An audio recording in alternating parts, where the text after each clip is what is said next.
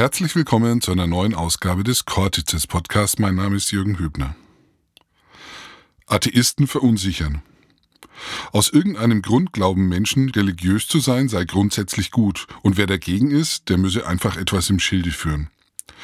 Mittlerweile sind ein Drittel der Deutschen konfessionslos. Dennoch scheint es in der öffentlichen Wahrnehmung einen Unterschied zu geben zwischen religiös Uninteressierten und ausgewachsenen Atheisten. Bei Atheisten wittert man Angriffe auf das Gute im Menschen, gesellschaftliche Verrohung und Haftanstalten für Christen. Burger Voss, unser heutiger Gast, hat ein Buch geschrieben namens Ausgeglaubt, warum Atheisten für die Gesellschaft wertvoll sind. Darüber wird sich mein Kollege Helmut Fink nun mit ihm unterhalten. Ich wünsche Ihnen wie immer viel Spaß und viel Freude beim Erkenntnisgewinn. Ein kleiner Hinweis noch in eigener Sache, falls Ihnen unser Podcast gefällt, freuen wir uns über ein paar freundliche Worte und eine 5-Sterne-Bewertung bei iTunes.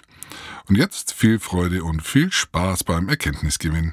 Ja, hallo mal wieder. Wir haben heute bei einer Vortragsreihe, die von Cortices gemeinsam mit dem Bund für Geistesfreiheit in Fürth veranstaltet wird, Burger Voss zu Gast.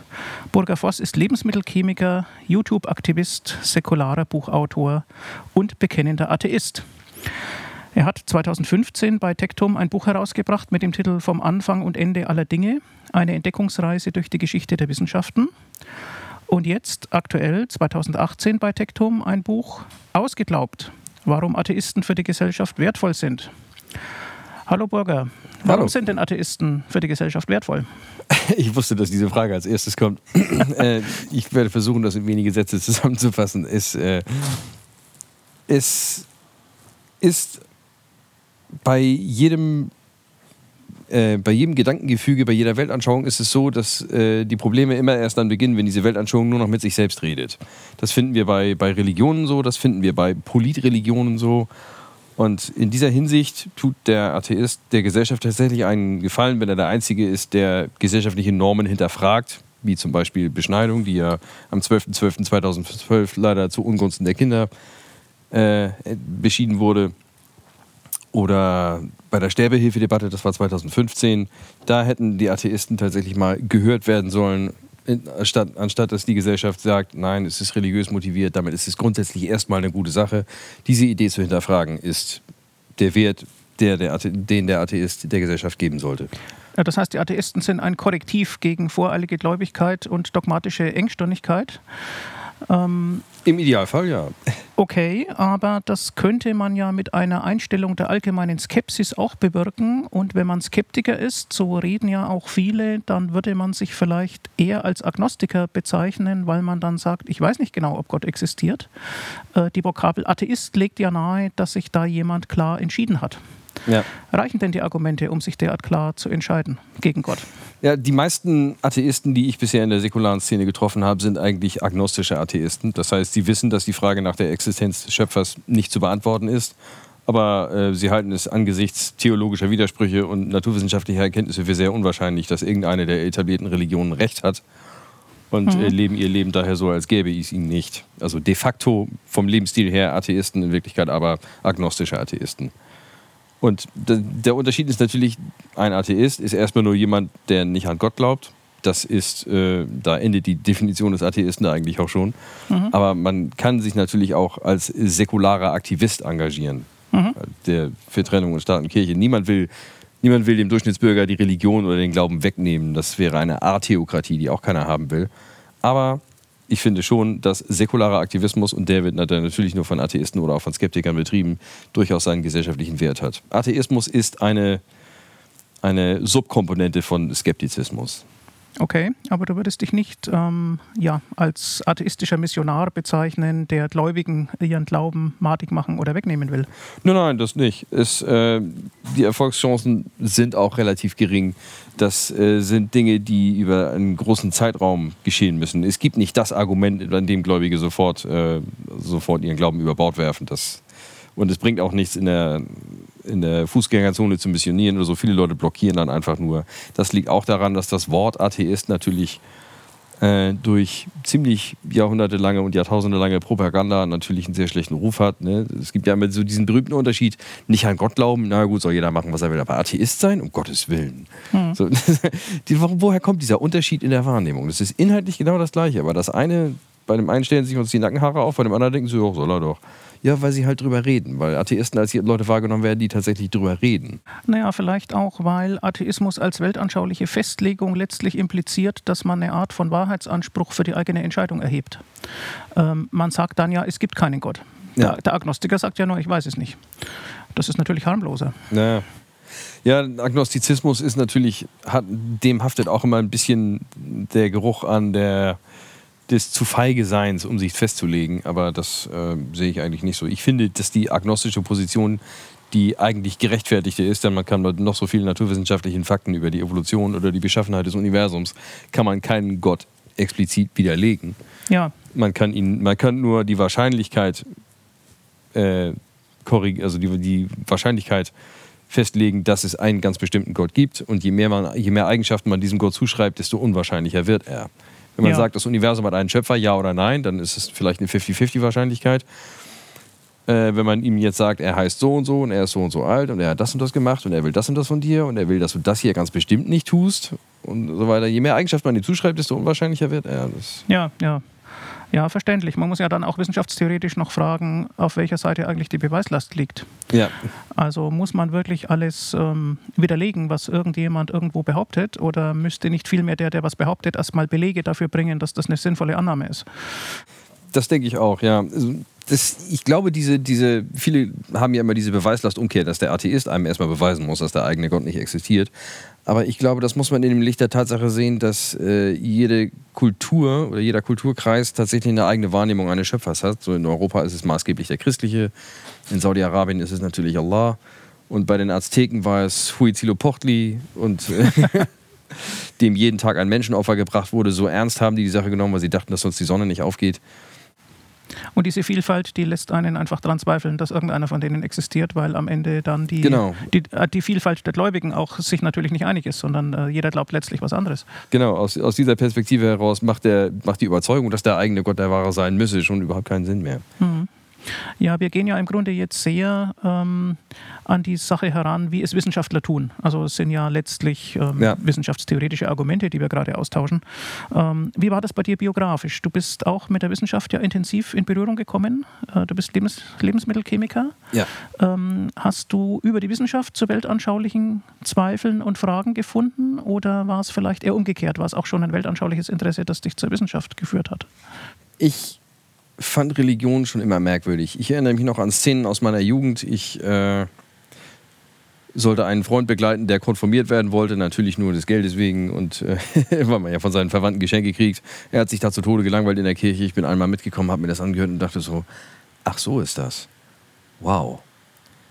Ich fand es gegenüber einer Stunde Physikunterricht, fand ich die, gesamten, die gesamte Zeit, die ich da gesessen habe, sowas von inhaltsleer. Das ist eigentlich so ein Phrasengedresche, von dem man sich nicht weiß, ob der Vortragende selbst weiß, was er da eigentlich redet, oder ob er es, ob er es für sich selbst mit Inhalt füllt.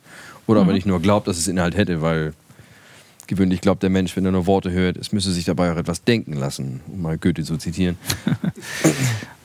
Und äh, ein anderer Freund von mir, der hat eine sehr schöne Anekdote, der hat irgendwann den Konfirmationsunterricht abgebrochen, mit, äh, ist zum Pastor gegangen und hat gesagt, ich möchte abbrechen. Der Pastor fragte, bist du dir sicher? Und er sagte, ja, ich habe mit meinen Eltern gesprochen, ich kriege meine Anlage auch so das war so das Umfeld, in dem ich aufgewachsen bin. Selbst die Leute, die zur Religion gegangen sind, äh, die haben das nur getan, weil es eine gesellschaftliche Norm ist. Man kriegt Geschenke und ansonsten, dass sich das aber nicht rechnet, weil man dann ja sein Leben lang Kirchensteuer zahlt, das sei dann mal tritt aus. So, das hatten die alle nicht auf dem Zettel.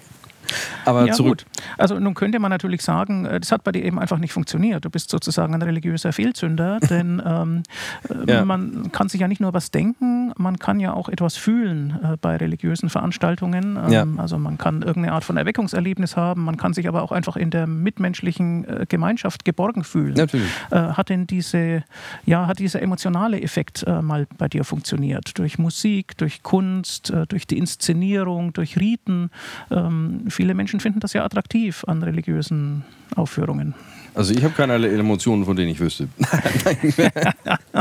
es ist ähm,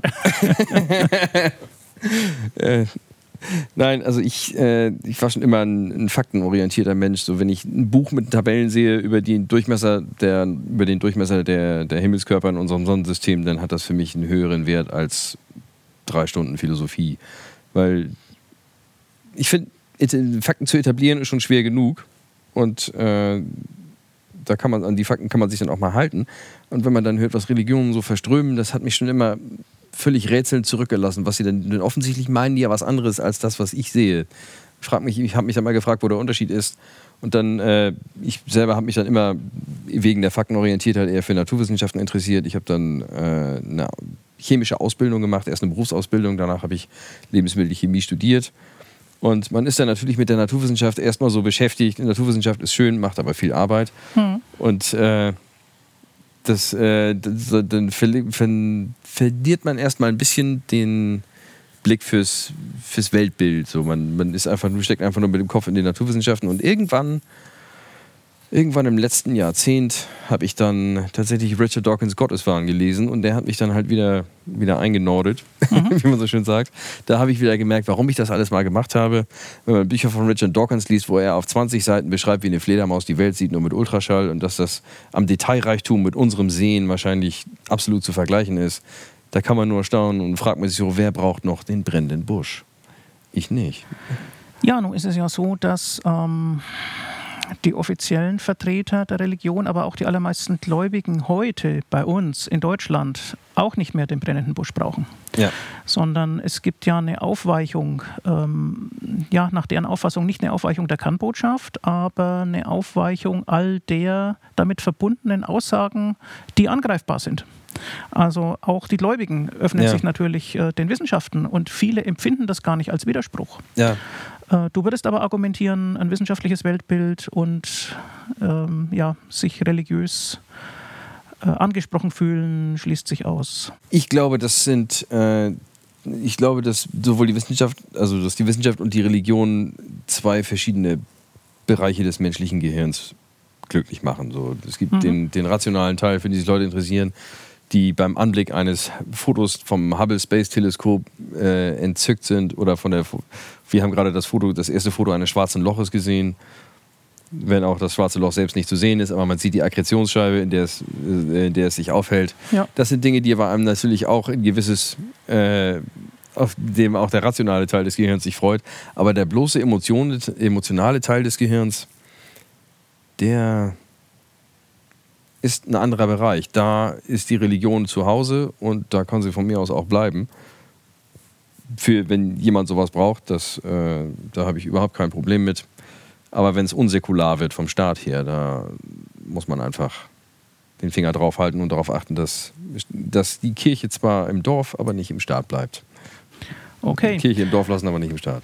Also du engagierst dich ja nun auch äh, sichtbar und hörbar durch äh, Beiträge in sozialen Medien und eben auch als Buchautor. Du hast also offenbar einen aufklärerischen Impetus. Ist das so? Äh, das kann sein.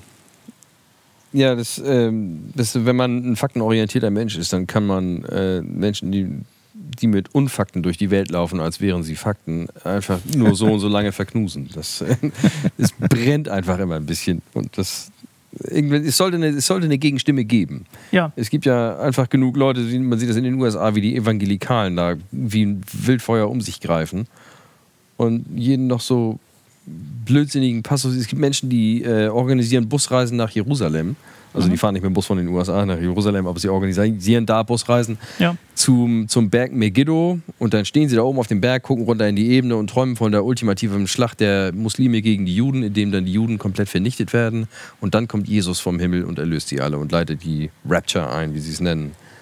So, also der amerikanische Vizepräsident ist einer dieser Menschen.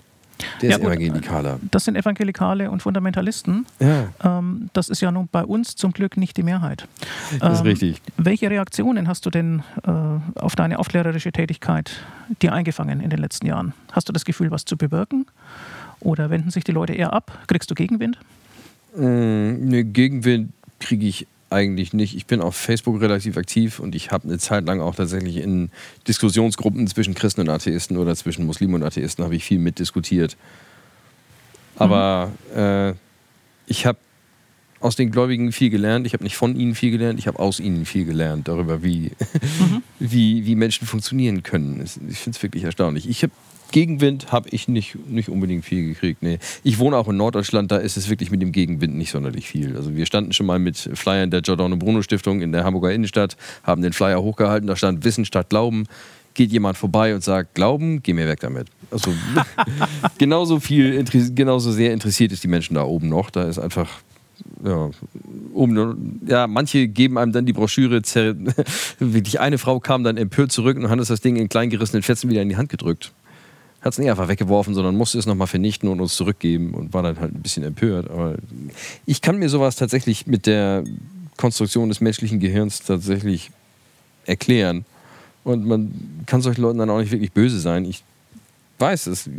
Viele von uns, auch in anderen, nicht unbedingt religiöser, aber in irgendeiner anderen Hinsicht, halt ein Heiligtum im Kopf haben, an dem nicht rumgerüttelt werden darf. Für manche hm. ist es Schalke 04, für andere ist es, äh, ist es Jesus oder was gibt's noch? Justin Bieber. Na gut, also du sagst, du hast aus der Begegnung mit Gläubigen auch gelernt, sozusagen, wie Menschen ticken, wie sie reagieren, vielleicht auch, was sie brauchen.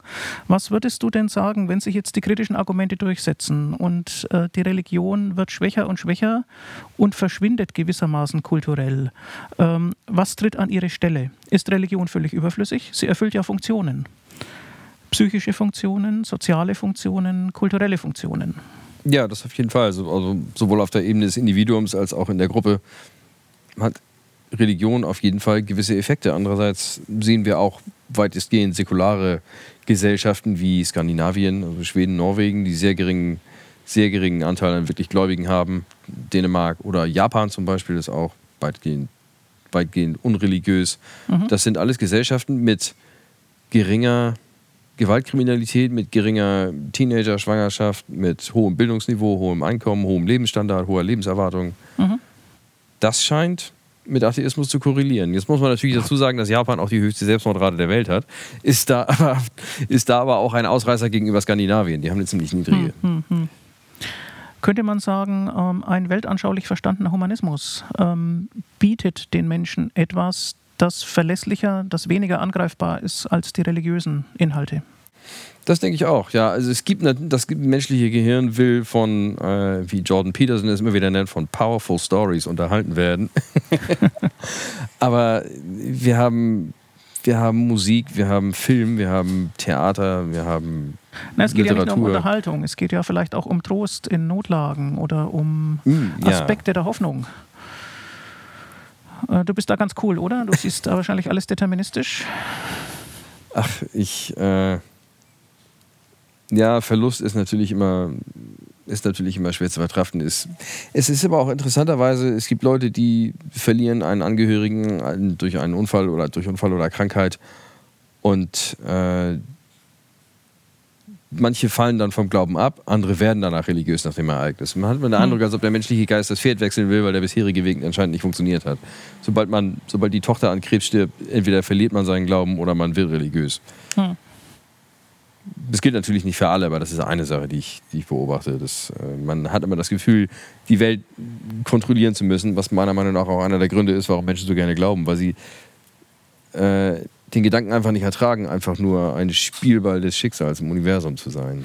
Hm. Das, ist, das ist eine der Kränkungen der Menschheit, glaube ich, dass man tatsächlich so, man, es gibt keinen Obersten, den man sich durch die, durch die richtigen Rituale gefügig machen kann oder gewogen machen kann. Ja. Das ist für viele Leute nicht zu verkraften. Aber ich glaube, wenn man ohne, ohne Religion aufgewachsen ist, dann vermisst man es wie seinen dritten Arm. Also überhaupt nicht. Okay. Ja, nun bietet Religion ja den Gläubigen nicht nur Trost und die Einbettung quasi in eine große Rahmengeschichte, sondern auch ganz konkret soziale Dienstleistungen. Ähm, also etwa Begrüßungsfeiern für Neugeborene oder Konfirmation, Kommunion, Firmung, ähm, also feierliche Inszenierungen von Aufnahmeritualen oder von Lebensereignissen, Hochzeitsfeiern ja. und natürlich auch Bestattungsfeiern und so weiter. Wie würdest du mit diesen Themen umgehen? Würdest du einfach sagen, der Mensch braucht keine Riten, er braucht nicht diese Art von gestalteter Gemeinschaft? Ähm, oder sollte man Ähnliches anbieten, nur eben nicht religiös? Äh, ich maß mir nicht an, das für andere zu entscheiden, aber ich bin sicher, wenn der Bedarf da ist, dann werden sich solche Organisationen auch bilden. Ich habe mir auch schon mal vorgestellt, wie es wäre, angenommen, man würde die Religion, so wie sie heute existiert, mit ihren heiligen Schriften und ihren äh, historischen Bauten, einfach mal aus der, aus der Gesellschaft entfernen und auch die Erinnerungen an die Religion. Ich mhm. bin mir sicher, dass in relativ kurzer Zeit etwas Vergleichbares wiederkommen würde.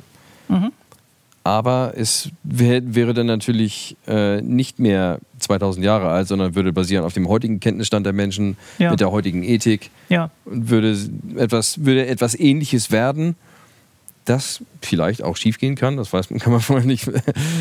also ein übertriebener Kollektivismus, das kann man natürlich nicht ausschließen. Aber ich glaube, der Mensch ist einfach so konstruiert, dass er letzten Endes die Gemeinschaft sucht und auch Gemeinschaftsrieden ausbildet. Mhm ich halte das für durchaus möglich.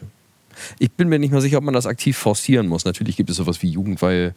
Ja. Oder, wie, ich weiß nicht, ist der Begriff noch aktuell, Jugendweihe? Äh, in Ostdeutschland überwiegend ja, Jugendfeier, sagen alle ja, stimmt. Vereinigungen. Das hat, immer so, das hat immer so eine SED-Konnotation gehabt, der Begriff, glaube ich. Ne?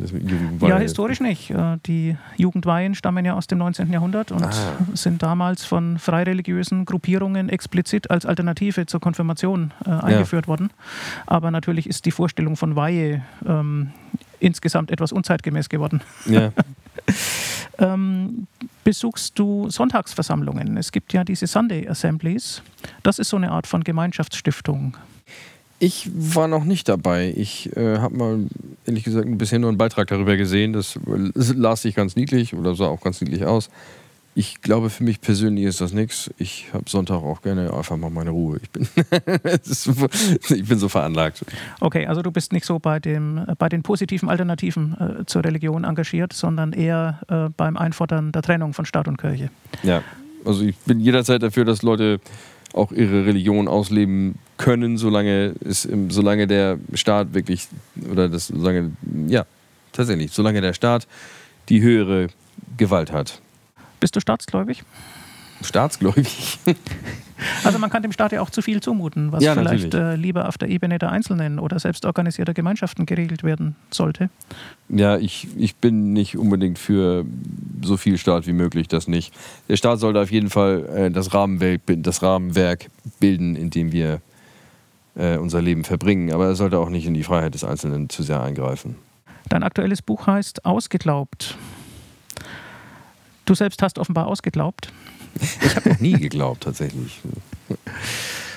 Ähm, was ist das Kriterium dafür, dass jemand ausgeglaubt hat? Also man kann ja auch sagen, der Glaube, so wie er bei uns überwiegend noch gelebt wird in Deutschland, ja, das ist nicht ausgeglaubt, aber der ist ausgelaugt.